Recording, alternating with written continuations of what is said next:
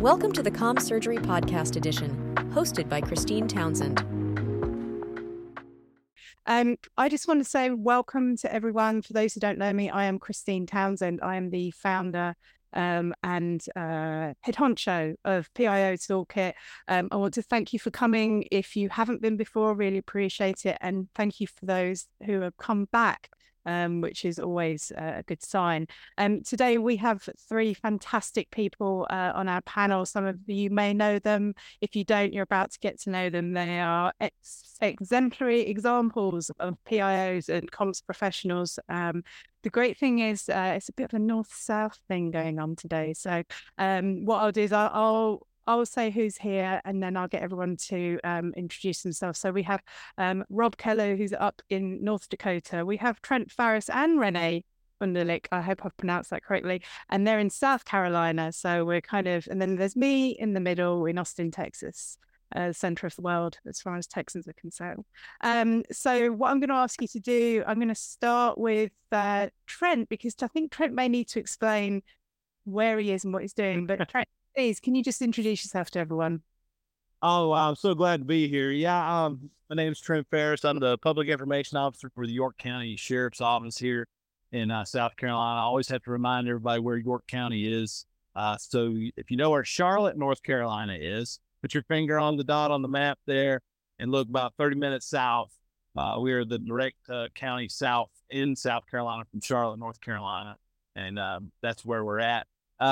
I am in a different location. I'm in Greenville, South Carolina, actually today. Been here for the last three days for um, the basic uh, uh, public information office, officer basics L105 FEMA's course, teaching it here in Greenville with 27 brand new public information officers, uh, the voluntold, and those who are designated as PIOs here in uh, Greenville. And it's been a fun time, and it worked out great. I was able to get here on time with the uh, with uh, PIO Toolkit because they're in their groups now. And if you've taken the class, which I hope most of you have, uh, you know they're in their mock news conference mode right now. We split up them up into four groups, and that's what they're doing right now. And I have some time to talk to you fine folks. Well, thank you, Trent. And tell us what it is you do and give us a bit of an overview of your day to day shenanigans.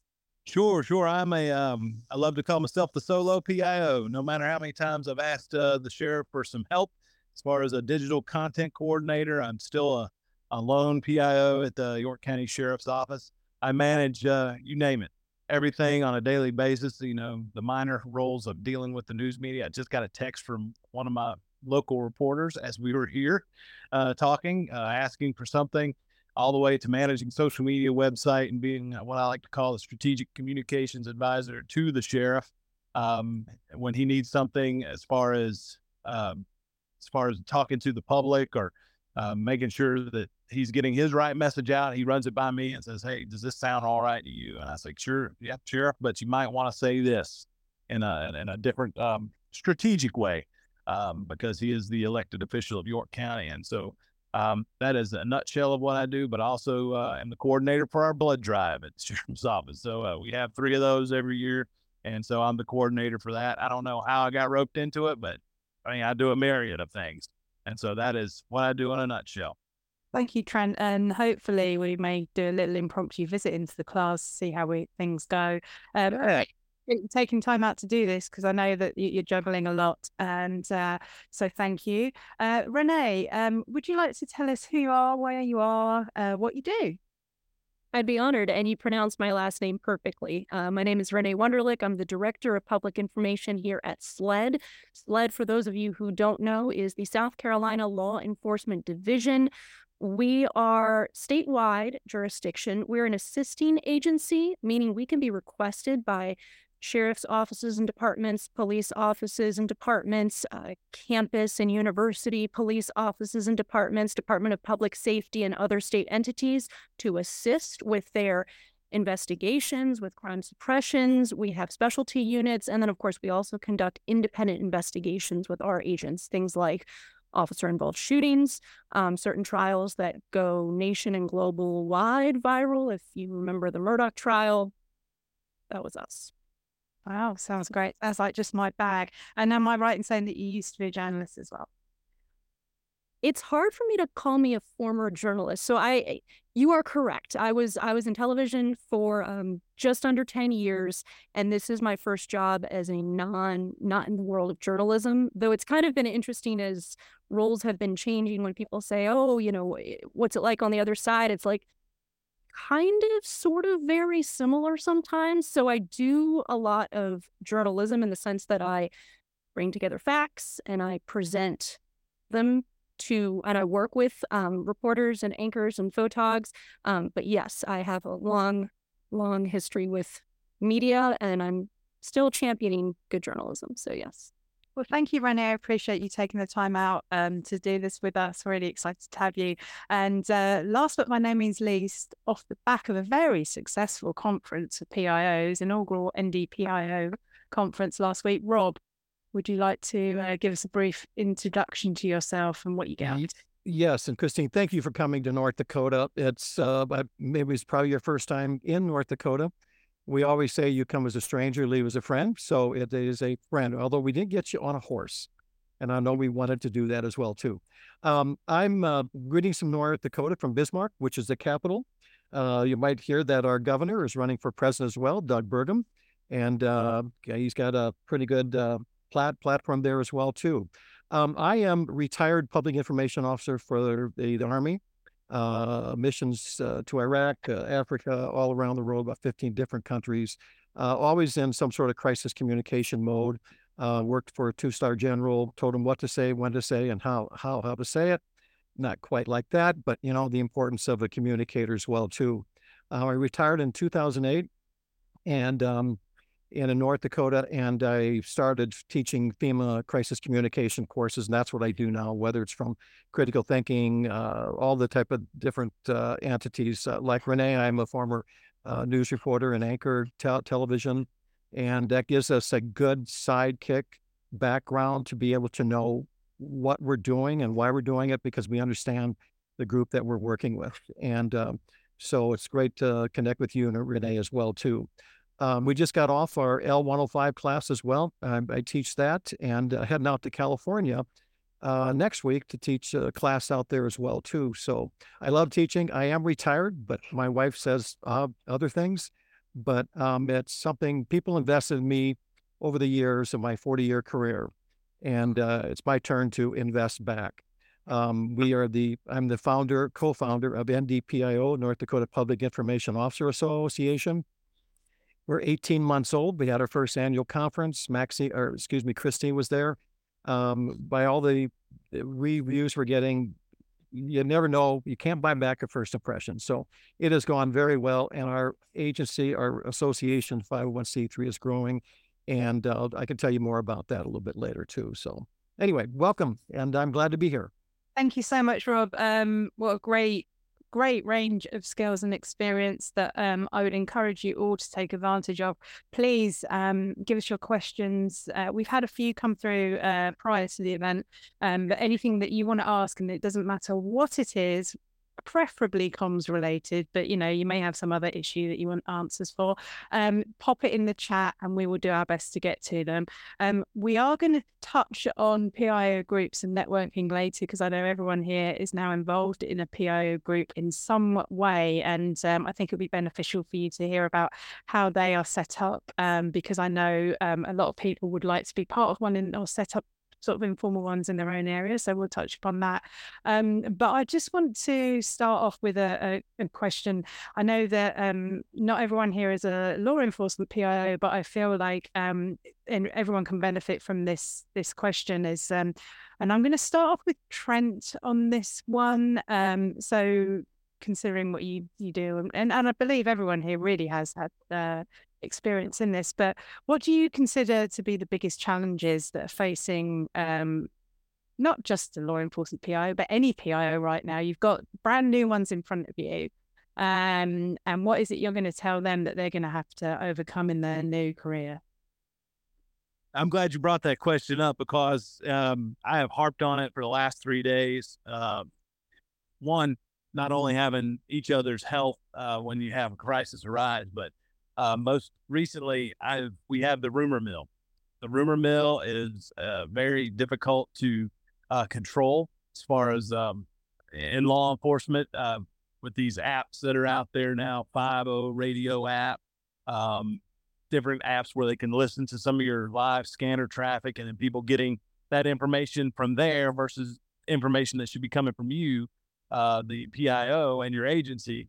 Uh, people are making up their own their all narratives, and you have to combat that as as far as you go. And uh, recently, you know, well, I guess not recently. It's been a couple of years where um, some people have been uh, live Facebooking or live tweeting um, the scanner traffic that just comes over the radio, and they're only getting. I have to remind everybody, you're only getting half the story. Uh, a couple of weeks ago, uh, I think it was June 28th, we had a, uh, a swatting incident that happened in York County.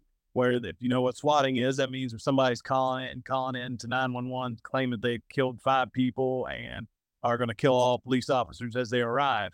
Uh, it ended up being fake, but we treated it as real. And before you know it, people were on that uh, 50 radio app and they were tweeting out and Facebooking information that was completely false, which started, as you know, cascades amongst social media followers, their own personal followers, and so on and so forth about what truly was happening. And so before I even talked to the news, I got live on our Facebook page, our Facebook page where we uh, told them, hey, this is what's happening. And I called them out. Please don't follow that stuff uh, you're only getting half the story because when we have a critical incident like that, most of our command staff and our incident commander will switch over to a different channel, and then that's where the real information is coming from. And as you and we, as public information officers, that's where we have to disseminate what is uh, truth and what is false, what is true and what is false. So um, uh, people are going to do what they're going to do. Uh, we always, uh, Judy Powell always told uh, told me so you can control you can't control the media, but you can control your message. Uh, so that is the thing where you have to do it right today. You, even though you, I was just telling the, the students this week is, you know, your role as a public information officer is the conductor of a symphony orchestra. You have all your instruments in the orchestra, such as your traditional news media being the, the string section. You have your uh, social media as your woodwind section, and you have the, your internal, your agency internal communications as your drums. Your drums as they are the the heartbeat of your agency, and they're the ones that can help you drum out your message that you need.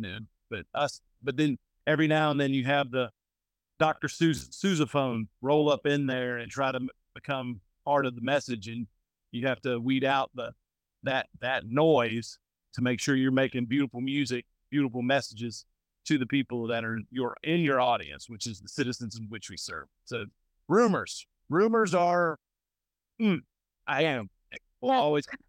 That's actually one of my favorite subjects, man. I speak on about misinformation, disinformation, and malinformation. And I'm going to mm-hmm.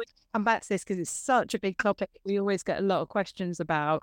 Um, and I'm going to ask Renee and Rob what they think uh, sort of challenges are. And I do have a sorry a separate question for Rob, but um, Renee, off the back of what Trent said, what would you say are the challenges? You may well agree. Um, well, as a marching band kid and as a drummer, I loved Trent's analogy of the orchestra.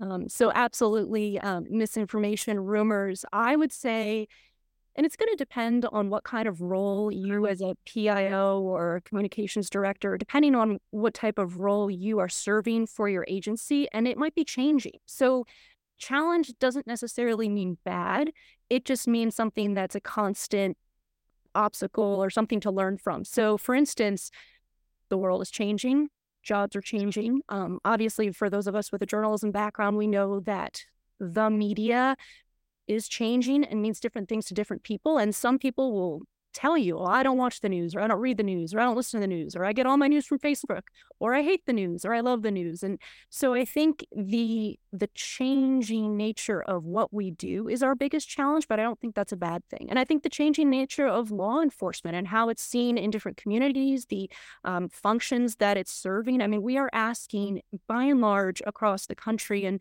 uh, really around the world for law enforcement and public servants to do more and more. And on the plus side, there's an opportunity to serve. And and I'm not sworn. I'm not a cop. I'm not law enforcement. I'm a journalist. I'm a PIO. I'm a director of public information. I'm a civilian. So I'm the liaison. I'm the bridge. That's my role here at SLED. But I do see with more and more people wanting to learn more and more and hopefully get engaged in their communities, which is exciting. Um, there are the rumor bills, which gets frustrating. And then you've got more and more individuals being asked in law enforcement or public service roles to do more and more in unfortunately very dangerous situations. So that's just a constant challenge that we as PIOs have to address. Mm-hmm. Thank you. That's really um, interesting about the, the danger side of it. And I am a big um, proponent of that, that your comms, your words actually help save lives or can cause uh, significant issues. Um, but I, I want to touch on with Rob. Um, you see this from, I mean, you've you've got a lot of experience, um, military background, and you must have seen things change considerably. And are the challenges now the same for PIOs that you would have had in in the military? Because again, that's a completely different environment as well. Mm-hmm. Um, in some respects, you still have the structure and and um, governance of um, you know local government and law enforcement, public safety. But what what would you say your your members are seeing as their biggest challenges right now? Well, that, I like to. That's a good question. So I'd like to go back a little bit. Back in the day when the PIO was that lone person that whenever something happened, let's call the public information officer. They can fix everything, kind of like the you know, the in your school you had these um, uh, fire extinguishers and break upon emergency. Well, can you imagine a PIO, me standing here in uniform, that big thing, and you know something happens, they break it, and they come out, and we're supposed to come out in our superhuman uh, outfit. But it now it's changed where if we don't do something within the first 30 minutes to an hour, we'll lose control of, of the narrative. And that's extremely important. That's what we teach everyone is that you don't have you don't have the time um, on the battlefield. We call it the golden hour. If we're injured, wounded, um, that first hour is going to be very crucial to what we do to save lives. And the same way as in what we're doing in in this world here. Um, but we're start we're seeing that the the um, the impact is very important, and that's why we're given paid the high dollars we do, although I might be a little facetious on that. Um, but it's important because in the state, you know, with our within North Dakota, the North Dakota Public Information Officer Association, um, we started that. And I knew might go into this, Christine, a little bit later, but we started that simply because we had a gap. No one represented him, no one was training. Many were like Trent, one deep solo and and we had a major event here uh, uh that I, we we had to bring in 150 PIOs within the state and a lot of them didn't have the experience. And so the and like Trent what you're doing with the L105 and and Renee I don't know if you've been through the 105 or the classes. I mean it's really crucial because some people are just it's their first day. And uh, if you go back to your first first day too so um, but it is it's it's different. It's um I'm 70. Okay. I mean, I work social media. Um, it doesn't come easy for me, but I have to work at it. And I know the value of it. And having that social media policy, that strategic plan in your all of your agencies will help you when that crisis hits and you don't have time to reinvent things. You have to have it there. So long answer, Carolyn. So or Christine, thank you. That's fine. Thank you. Um, I actually want to sort of um, well, training absolutely is vital. And uh, I remember my first day; it was quite the shower, um, and first year. But um, I, I, I sort of want to. The, the, you mentioned training and how um, important it is, and it's not always easy for people to get them when they're very small agencies or what have you. Mm-hmm. Um, but I, I know that um, the networks are important for that informal peer support as well. Um, and that's why I sort of urge people to join something when they can. Um, so, and again, we will probably uh, park this to the end of the talk because I think it's important people know about it. But I kind of want to stick on um, the topic of like misinformation or rumor rumors. And this is, I guess, for anyone who can chip in on this. Um, there is a, this is a question from from one of the um, audiences that you know there is a silent majority, and actually, and I found this: the silent majority are the ones that probably um, are impacted more by your messaging um, rather than the squeaky wheels. So instead of quietening those squeaky wheels, how can you amplify the silent majority? Um be that kind of so it can balance out the very small number of uh, critical people. Is it can anyone give some advice on that? I could probably touch on it a little bit. Um i would I always like to give a, a shout out to our citizens in York County, the people who are in our local target audience, our demographic, people who are between uh, counties south of the border of North Carolina, the people who are are the people who we serve. Um, well, we have a critical incident. We have the rumors hit. We have the people coming in there and being critical. Uh, the people who are most critical don't even live in York County, but they are out there, the the shouters and screamers about whatever you did right or whatever you did wrong, or however the armchair quarterback is going to tell you how to do your job best. Um, but those comments come in, and you have to build that relationship with your local community to know that uh, keeping them aware of what's going on so they can get out there and they are your biggest cheerleaders when it comes to something like that. In York County, when we have somebody who's from out of state somewhere else, they sit there and they will, for lack of a better term, rip them another one because they know they can see that th- that person doesn't even live in York County. A fire. Fire. I'm right next to a fire station, so they look like they're heading somewhere. Um, but those folks are our biggest cheerleaders, and they they're the ones that help us uh, spread our message the best. So uh, I think I hope I answered that. Just building that relationship with your community, that they know that you are the trusted source of information, and they can outshout the shouters and screamers uh, if you let them. Great, thank you. And and does anyone else have anything to add on that? I did have a, a thought. Oh, go ahead, Rob. No. I, I was just going to say, um, it you know it's something that you just don't achieve. That uh, you have to work at that. Um, it, you know, as as a parent with the children when they're little, when they're screaming, you had to understand differentiate between the scream that means I really need help and those that's just not really there, and you kind of ignore that. I always give the example when our kids were at the mall and we lose track of them. And all of a sudden we start hearing all this chatter and screaming. Well, mom knows the voice of her child. And I think as we do within your agency, know the voice of your agency. And when it starts to get um, sideways, you know what to do about it. Sometimes doing nothing is doing something. And um, and like Trent mentioned, it's the the followers that you have, the people who are dedicated to that agency are going to be your biggest cheerleaders out on that front front line. Thank you, Rob. And Renee, you had something to add.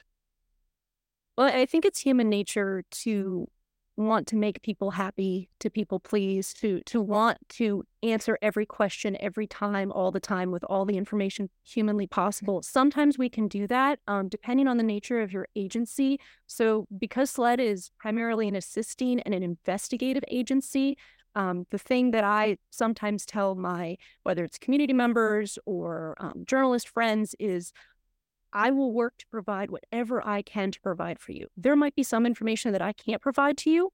I might not be able to provide it to you right this very moment, or it's we're not the agency to provide that information. Sometimes I'll field questions for someone who's upset at the state of South Carolina. And really, I mean, people are going to feel how they're going to feel, and, and that's fair.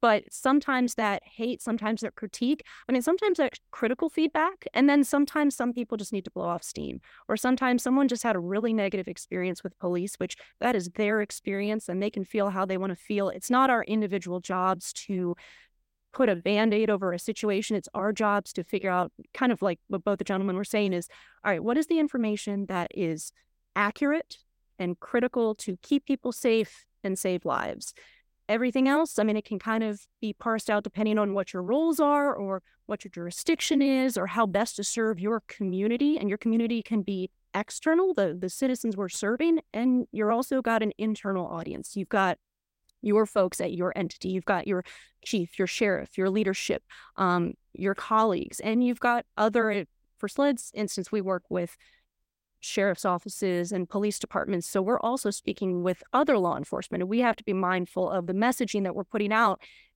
There's not just one audience, there's multiple audiences, and it is impossible to make everybody happy, but you can still try your best to at least provide good, accurate information. Absolutely. And you make a point there of um, keeping everyone happy where you can't, and that's the end of it. Um, the sooner you accept that, the, the healthier you become.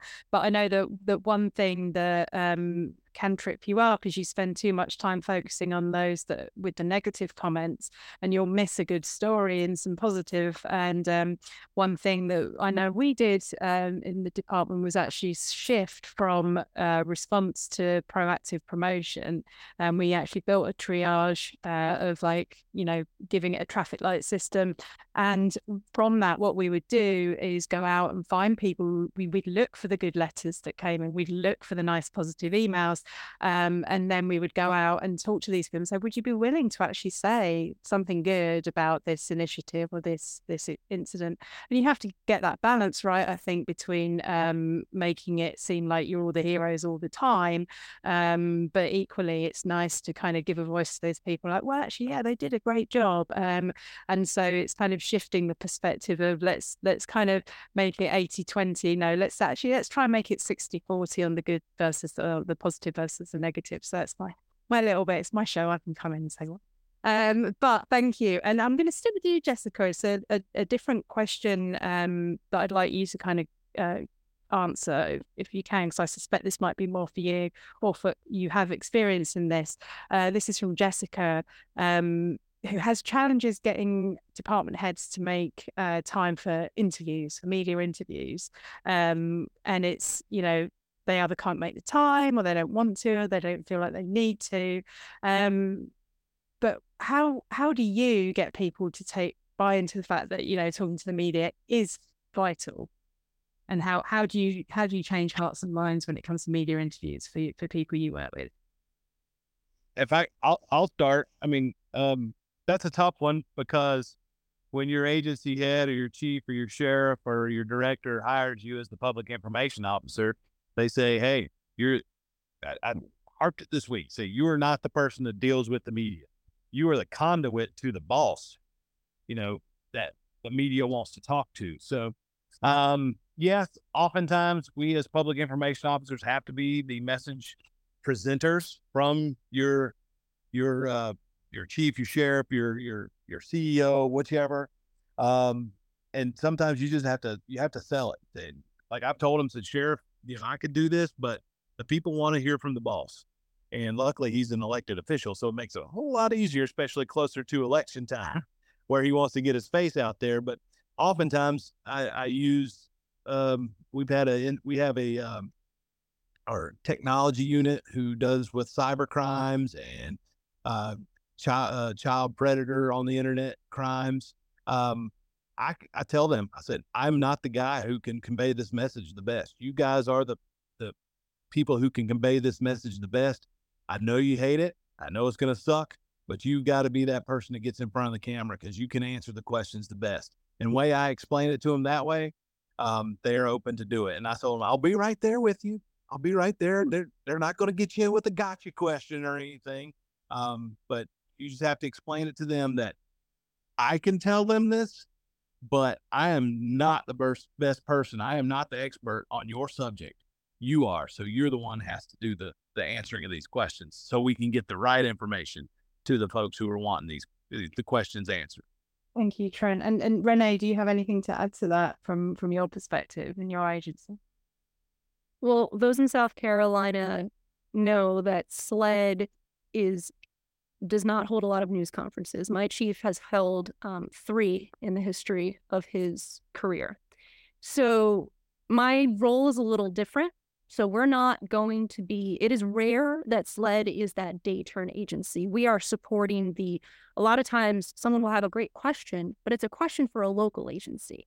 And I said, oh, okay, well, you really want to c- connect with that local agency. It's their case or they're leading the case they should be speaking as as Trent was saying, you know, they're the subject matter experts. When it does come time that we are the subject matter experts, which does happen, then it depends. So if it's your leadership is just not comfortable on camera, I would get to know your leadership. And without being too corny, I would I would have a very honest, frank conversation.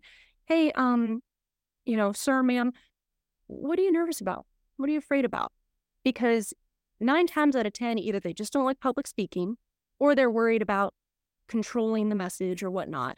And there's ways that you can empower them. There's ways you can support them. I mean, I've worked with majors and captains on little things that they could either do to feel more confident. I mean, they know what they know.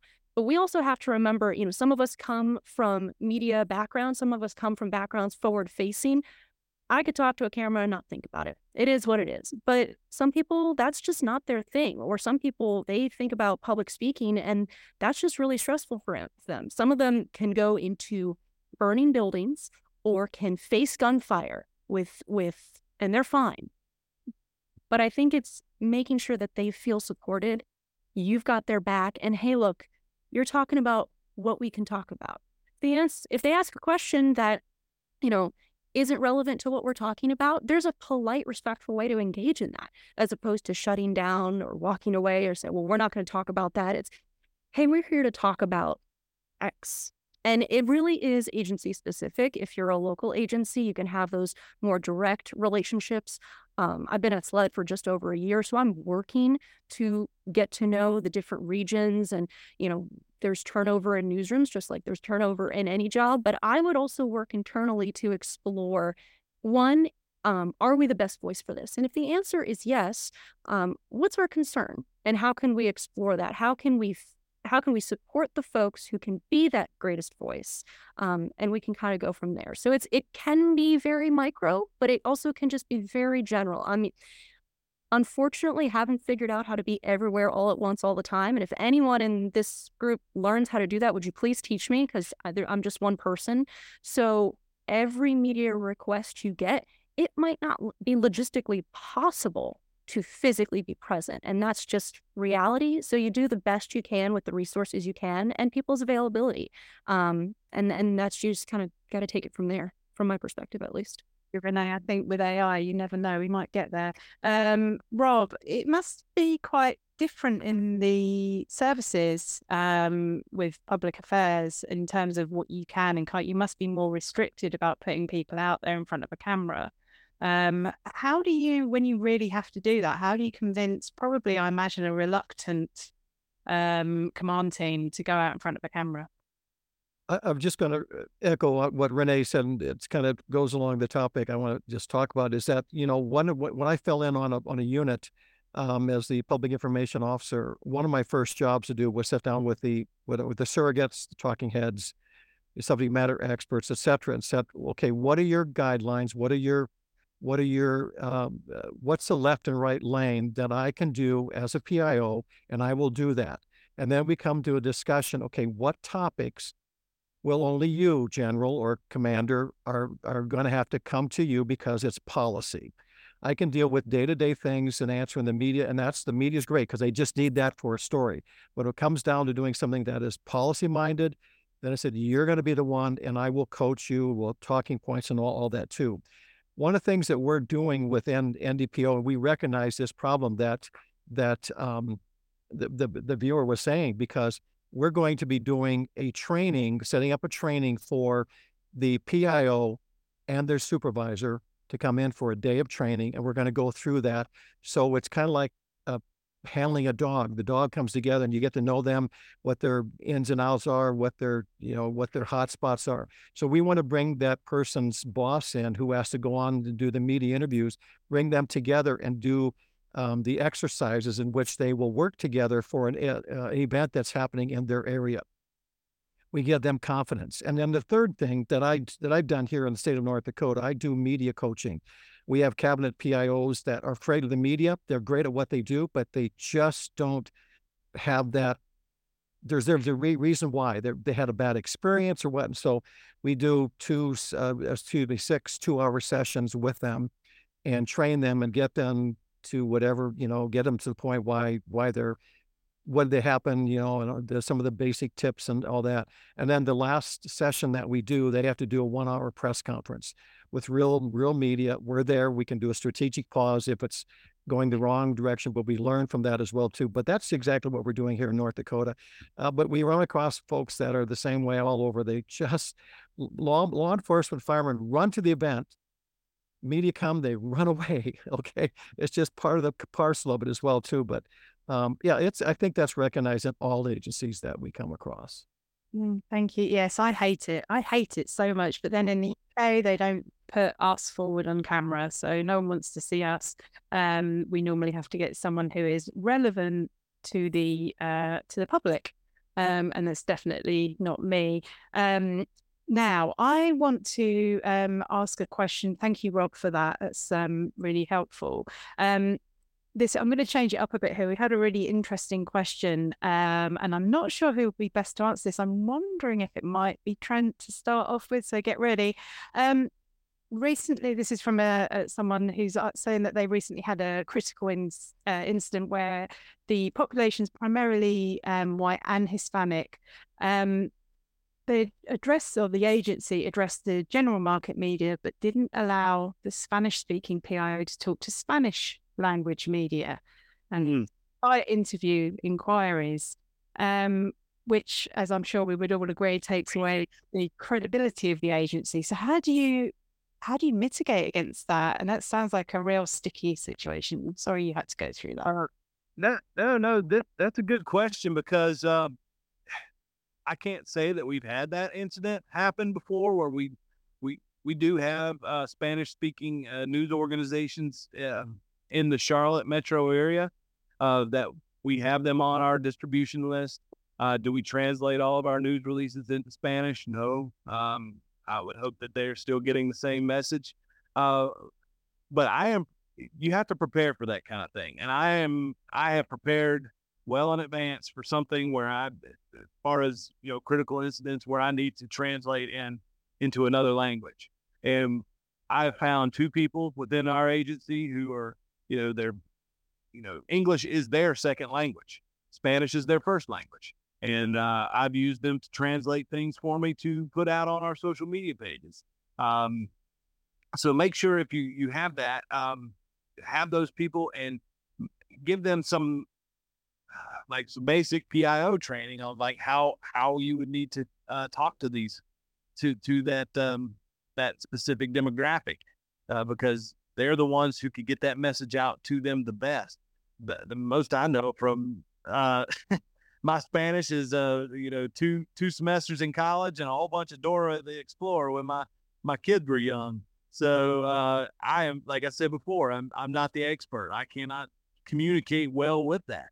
Um, but also along those lines, make sure you have somebody who is ASL certified in their sign language uh, or any kind of language. Find identify those people in your agencies that are able to speak whatever language that may cross your your uh, desk one day.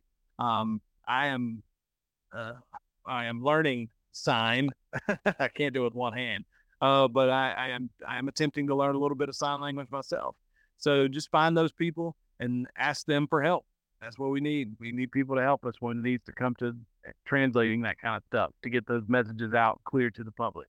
And thank you, Trent. I think one of the, uh, and it's hard to read between the lines of the question. I wonder if um, not allowing um, speaking to different um, language media is a is a leadership issue, a policy issue, things like that. And I think um, if one thing I've learned from working in London, um, you know, we would regularly translate into sixteen different languages, um, which was you know it had to be done because of you know you're serving the public um, which isn't just one audience um, and I know that I've had to fight to get things translated into different languages, and like you say, uh, sign language at press conferences, and uh, you know, accessibility is so key because you're not going to fulfil your obligations as a uh, public service.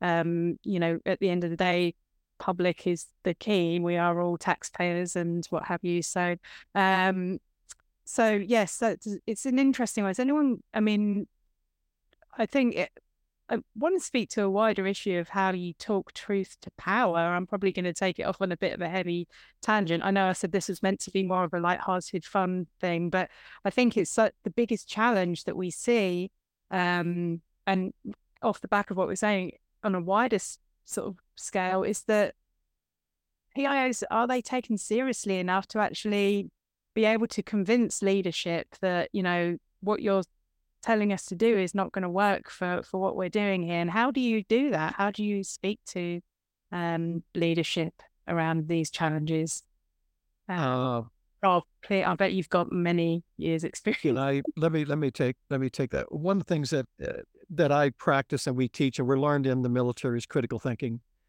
Um, and that is extremely important. When we had uh, protests here in uh, North Dakota in 2016 17, Dakota Access Pipeline, I was the lead PIO for the state, um, 754 arrests. Uh, it, it, was, yeah, it, it's subpoenaed, deposed, and all that too. Um, but we um, we had influencers that were important for that type and uh, to be able to come out. And for example, Native American culture a lot of people coming into the state didn't understand Native American culture. So we did training on that so that the even the media coming in could sense that and be sensitive to the First Nation uh, cultures and traditions that they have have as well. Um, and then you know Trent mentioned uh, in uh, sign language and all that. We you know during COVID we every every night the governor had a, a sign language there, and we were uh, being able to get the message out as well too. But but I think the real key is it sounded like um, there's just some sort of issue within that agency that there's something had to have happened to cause it. I don't normally see that. I think Trenton alluded that well. It's something that we don't normally see, and um, um, I'm not sure. Uh, I would just have a talk with why, what happened here. Let's go on the past. There's a reason for that, and that critical thinking is comes back to, and I would, if I was in that in that position, I would ask, okay, why? Okay, I'm going to give you something called second, second, third order effects. Um, by doing nothing, that's the first. That's that's the first reaction. And a lot of people don't go into that second and third. And we do that in the military. We're on a combat patrol. We have to look past everything and have a left or right, yin or yang in that. So in the case of why did it happen, uh, we didn't do anything. Okay, by not doing it, I can I can project in in 12 hours we're going to have this problem, or we're going to have this problem, and then Uh, okay, if we have this problem, and you do that second, third order effects, and people are not trained in that. And good example I use is you're driving and you're late to work, so first thing you do is what you speed up, okay, but you don't think about the second. I could get stopped. Pull over the ticket. Okay, that's a second order effect. Well, what's a third order? My insurance will go up.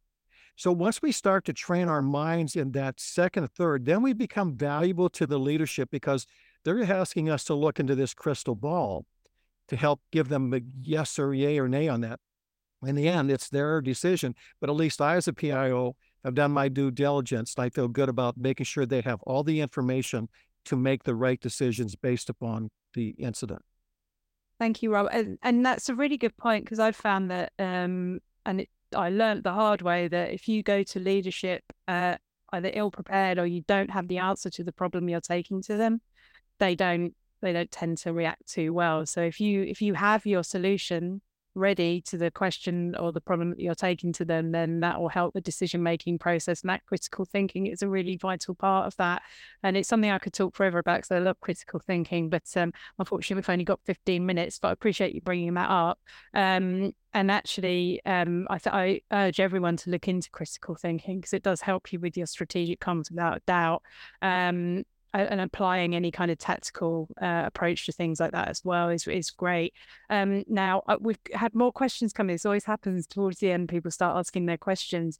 Um, Chad has actually uh, brought up a fantastic question, and those who know me will know this is one of my favourite subjects. Um, how important is it for a PIO to document and measure their activities, effectiveness, or achievements for reporting to management um, or external stakeholders and what are the best practices to do so.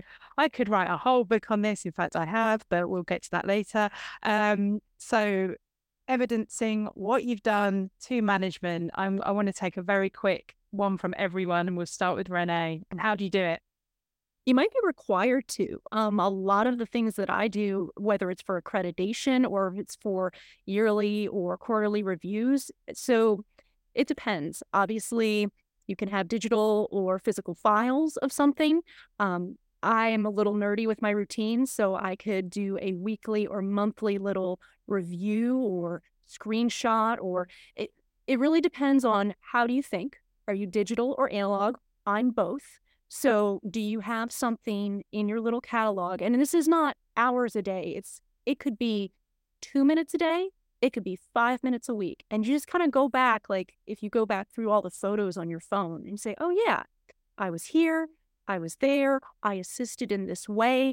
And so it's a it's a diary, it's a journal of not just your accomplishments, but you're explaining the role you play and it might not be explosive all the time hopefully it's not um, but if it is you can at least say hey look regardless of how i was able to serve these are the roles i'm playing and also i'm utilizing it to say based on what is requested versus what can be anticipated versus the unanticipated needs here's how we can pivot our strategy so i can either be more available for something or hey, now this is a priority. So let's allocate time that I used to be doing in one type of project or role that I need to reprioritize. So I would I would start small. I would just like any other job if you've had other careers, I would think about if you're if you are in journalism, think about your reel, think about your clips, think about your resume, and if at the end of the day, it's only just to say, ah, yes, here's where I am and here's where I'm going, um, take a minute or two every day or take five minutes every week. It's a lot better than taking 10 minutes or 30 minutes every month or, God forbid, more time once a year. But everybody's unique. Thank you, Renee. And I'm going to say, because I, um, again, I'm mindful of the time, but I will say, if it's not written down, it didn't happen. If you want to get more money, you have to prove you're worth the money. Um, and I don't mean just you, I mean the department. If you want another person, you have to prove how busy you are. So you write down everything. Evidence is key. So, yes, important. Um, I have uh, templates and such um, that I can share with people who happily get in touch with me. Um, I've created them because I was fed up with my team not getting the credit they deserved, and then me not knowing what on earth we've been doing all week when I felt busy but didn't what we'd done. Now, I, unless anyone has, else has got any tips on that, I would like to move on because we do have some other questions and not much time. Um, thank you, Renee. Um, is asking, um, and I'm going to ask this for Trent.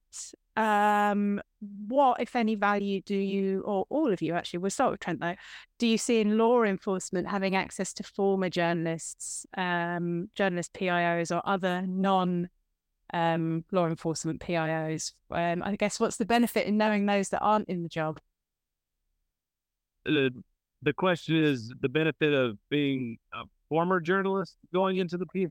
Do you see any value or what value do you see in having access to former journalist PIOs or non law enforcement PIOs? So those coming out from outside into uh, the job, law enforcement. Um, it's it's it's funny. Like uh, most of the PIOs I know, um, especially here in South Carolina, are former journalists, including myself. I was a, a journalist out of Charlotte for seven years before I, I, transitioned over to the, the wonderful side of public information. Um, I keep up with some of the people who are retired uh, as far as um, the local news.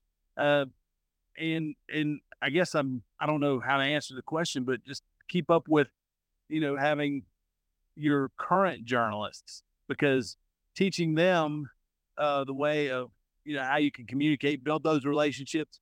Sadly enough, uh, one of my former journalist friends, who is now uh, with a school district in my area, uh, told me that the station in which I used to work for, that she used to work for, claimed that they weren't going to uh, open up the uh, bureau office in South Carolina again because, quote, it wasn't worth it.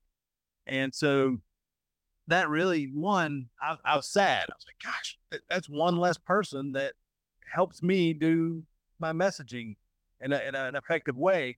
But then I thought, well, good because those folks are going to start coming to me for for that. But um, making sure that you be, continue the relationship with whomever's at that station. I try to keep up with whomever the the assignment desk managers are behind the desk.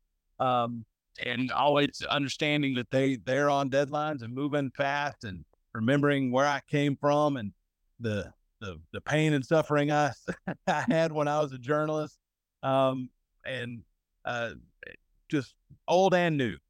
Keep those relationships alive because you never know when you may need them. Thank you, Trent. That's absolutely right. And I would argue that um, having someone come in uh, with a different perspective other than law enforcement is invaluable. Um, it, we can very easily get quite myopic, um, and I think particularly in uh, public safety, uh, keeping a, our own together. Um, so getting people from with different perspectives is uh, just uh, wonderful. Um, Rob, I'm going to switch it over to another question because I, I feel like with your your wonderful word wise words of wisdom, you'll be able to help with this one. Um, Anne wants to know how do you combat the argument from leadership? Well, we don't want to get sued by putting this out. Give me some advice on how to uh, talk around uh, litigation shy uh, leadership. Well, uh, that is a good question. And I think one of the things that we have to take into consideration if you're a public agency, FOIA requests are can be there. And um, the only thing that gets better with age is wine and cheese. Um, you cannot dribble out bad news, and that's that shows a sign of of maturity within the agency. Okay, we made a mistake. Here's what we're doing to not to have that not happen. You know what? You can you can survive that. You can survive that. I mean, we'll all have those little dips in there, but you do nothing about it, and you and it prolongs, and all of a sudden there's investigation, and you have that information.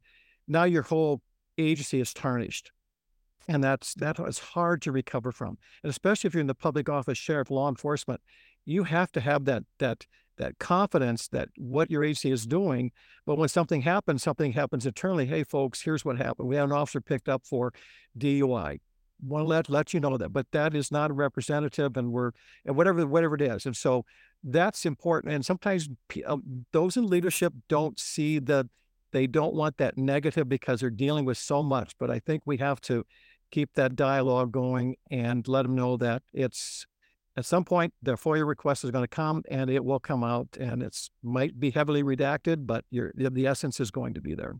Absolutely. And I think um, it's really important as PIOs to be almost like fortune tellers. You need to be able to anticipate the very worst that could happen, but you also then need to be able to communicate this to people um, and with sincerity and say, you know, if you don't do this, this will happen. If you do this, this will happen, and this is where we'll end up six six months, a year from now. If you don't act on this right now, you may get sued right now. You may think you might, but if you leave it, we're going to get completely pulled over the coals. So I think it's uh, anticipating what could happen and communicating that to them with a, a strong art and again with that evidence. So um, second and third order effects. There you go. It's very important to have that future thought um, head on really now we've got five minutes left it's gone so quickly um so this is where we're going to talk and change it and thank you for all your really helpful um answers everybody but let's talk about um i know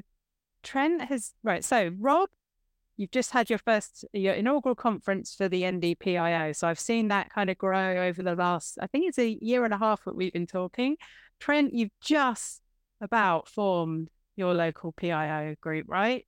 Uh, just, and just a little bit. Yeah. So working on, we're working on it. we're working on it. Renee. Renee's a part of this group too. She's a. All right. I told her to. You're a de facto member of the board of of nothing yet. So in progress, in progress. Let's let's start. I tell you what. Okay, let's start with Rob. If you can keep it down to a minute or so and explain uh, why you think it's important to have groups like this. And I know Maxine told her story about this, but if you can just share with those who are either wanting to set up their own group, no matter how big or small, um, why they should, um, give us a, and then we'll move over to Trent and Renee. Yeah. So we're a 501c3 if I look back and I would have done this alone, I'd have quit. You have to have like minded people who have the same mission and mission and values of your agency. If you don't, don't even try it. Um, it's critical. We we now our membership is up to 130, um, and it's really growing. And it's we're having it's North Dakota, we're having South Dakota, Montana, Wyoming say, can we belong? Not yet, because our bylaws state we spent a year and a half developing our bylaws that is crucial right there because, and we, I tell you what, Trent, we have bylaws that you can borrow. We spent time and effort in that as well. We're not a, you know, this just a template for you, but we gave a lot of critical thinking to that. So when we come across the situation, we've already thought about it. And so it's growing. Our, we we briefed our governor, we briefed all the cabinet PIOs. Here's what we're doing, and everyone had to buy them because they knew they this association was it's in its right time, and um, yeah, it, it, it I'm too old for some of this, but it's but it's a legacy that you do leave, and it's a great legacy. Um, Maxine or Christine uh, was at our first inaugural one. She'll always have that distinction of being one of our keynote speakers, and um, we've got the template. We've been there, done it, folks. You can always reach out to my co-founder Maxine, her, and I, and we will help you any way we possibly can. Thank you, Rob. I, it was phenomenal. So that it was definitely complete to follow. Um, to see people come together, see so much talent in one room, and such a passion and thirst for learning um, about you know any everything PIO. It was a great pleasure to attend, and I made some great new friends as well. Um, so I'd urge anyone who is not in a PIO group to to seek one out, and if there isn't one, start one. Um, Fred and Renee have, have started doing this. So where are well, you? And how's it how's it going? And now are you frightened? No, well, it's uh, it's it's not frightening. It's really really exciting. And every time I see that our our numbers that are uh, signed up for our one day we're starting out small. We're not going to do a big long conference. It's going to be a one day training in in Columbia at SLED. Uh, thanks to Renee for that hookup uh, and their big auditorium there. Uh, we're going to start out small and work our way up big. Uh, for years, uh, it was uh, we have a Facebook group, but how much do you get people come and go from the job? Facebook groups come and go. Um, one of my goals after I got my MPIO was we need something in South Carolina, especially when I saw North Dakota having a PIO an organization. I was like, why, why don't we have this in South Carolina?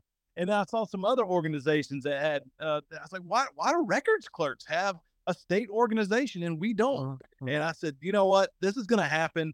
Um, but I, I realized I, I, I could go all in and just jump feet first into the fire, or I could do. We could do. We Renee, we could do this slow methodical, make sure it's has a firm foundation where we can grow it on that. So it's the uh, Palmetto Alliance of Public Information Officers. If anybody here is uh, from South Carolina uh, watching, uh, it's a Facebook group. We have a sign up sheet, RSVP. Uh, we have 110 people signed up to come already from South Carolina, and at that is oh, I'm getting the goosebumps thinking about it. Um, so we'd love for you to be there. Great. Well, listen, we will do all we can to support you uh, for sure with, at PIO Toolkits. I love all this stuff. Um, listen, so we've got one minute left. Um, I would like, uh, sorry to cut everyone off, but I want to make sure we get all our info in. Um, I asked you all to think of one thing you want to tell us about. It may be that your group is the thing you wanted to tell us about, but let's start with Rob. Uh, tell us about one thing that you think everyone needs to know. If you've been to my L105 classes, there's three comments that if you take that, you will be successful. Number one, here's what happened. Always explain what happened. People want to know. Second one, what are you doing? What's your agency doing? Be upfront, honest, transparent. Third one is the reason why we exist. Here's what we want you to do evacuate, boil water, stay away. Here's what happened. Here's what we're doing. Here's what we want you to do. Brilliant. Thank you. Lovely and succinct. Uh, Renee, would you like to go? I hate the phrase no comment and I hate the phrase control the narrative. People, as, as we've all discussed, people are going to think what they're going to think, and that is their business. As long as you, if you have a team or your leadership remain focused on, all right, what is our mission? What is the accurate information that we can provide at this time? If we can't provide more information, you can always, it, if you can't provide, if you can't answer the specific question, you can always level with people. Hey, look, I understand that there are questions that you have we're not able to answer right now. It's an active and ongoing investigation. There might be a time in the future where we could answer those questions. Just level with people. The other thing I would do is if you don't have a media background and you're working a lot with traditional media, save yourself some time figure out who owns what ownership companies or affiliates are your local TV stations, your local newspapers, if you still have traditional newspapers, your digital news, and then what I would call your power players or those community influencers who might have a blog or a Twitter or a thread or an Xer or whatever the heck they're calling it anymore. So there's only one of you, and you can do the best that you can do. And depending on your jurisdiction and depending on your reach, understand that and also prep your leadership that just because something happens locally doesn't mean it's going to stay local. So if a particular television station, I always explain, is owned by the same ownership group, it is not unusual to see that same story played at different stations uh, throughout the state, even though it happened in one local community. So that awareness is really useful. So you can either be aware of, oh, if I'm answering a particular question or providing information for one reporter, don't be surprised if other reporters are asking that same question. They're doing their job, and that's just a tool for you to learn how to more efficiently do your job. Thank you, Renee. That's some really, really useful points uh, that I know will be helpful for people. Um, Trent, you already kind of talked about your yeah. thing. You have another thing, or uh, it's, it's PIOs need PIOs. Get with your local people who are not even if you got the voluntold person who they they say they're the voluntold PIO, give them buy-in, make them be help them be passionate about being public information officers. And uh, that way, whenever the pit hits the shan, you are you've got a team of people that have got your back, uh, that are like-minded and can help you get through anything. And join everything. Go to all the trainings you can. I'm going to go back in here in a second to this this class and uh, I'm going to preach that one thing again. PIOs need PIOs. If you need help, if anybody on here needs help, call me. I'll be glad to help. Thank you, Trent. Thank you so much. I really appreciate it. I'm not my one thing. My one thing is my community engagement guide is out, already gone. We haven't got any left. It's fantastic. You can only get a PDF version now. The other thing I want to raise with everyone, if you haven't done it already, take a look at PIO accreditation. Um, it's up and running. We've already got loads and loads of people getting accredited. Um, information on piotoolkit.com, or you can drop me a line. I want to thank everyone. I think we can all agree this has been fantastic. I'm almost wish we could do two hours, but I think I'd fall over. Um, you've been wonderful, Rob, Trent, Renee. Truly appreciate it. Thanks for all your questions. Uh, if you didn't get it answered, we will get to it next. So it's going in. We're going to see if we can get them to do an impromptu. There we go. Hi, everyone. Uh, so thanks, everyone, so much. Uh, we will see you hopefully next month. All right. Cheerio. Thank you. Bye bye. Thanks. Thank you, guys.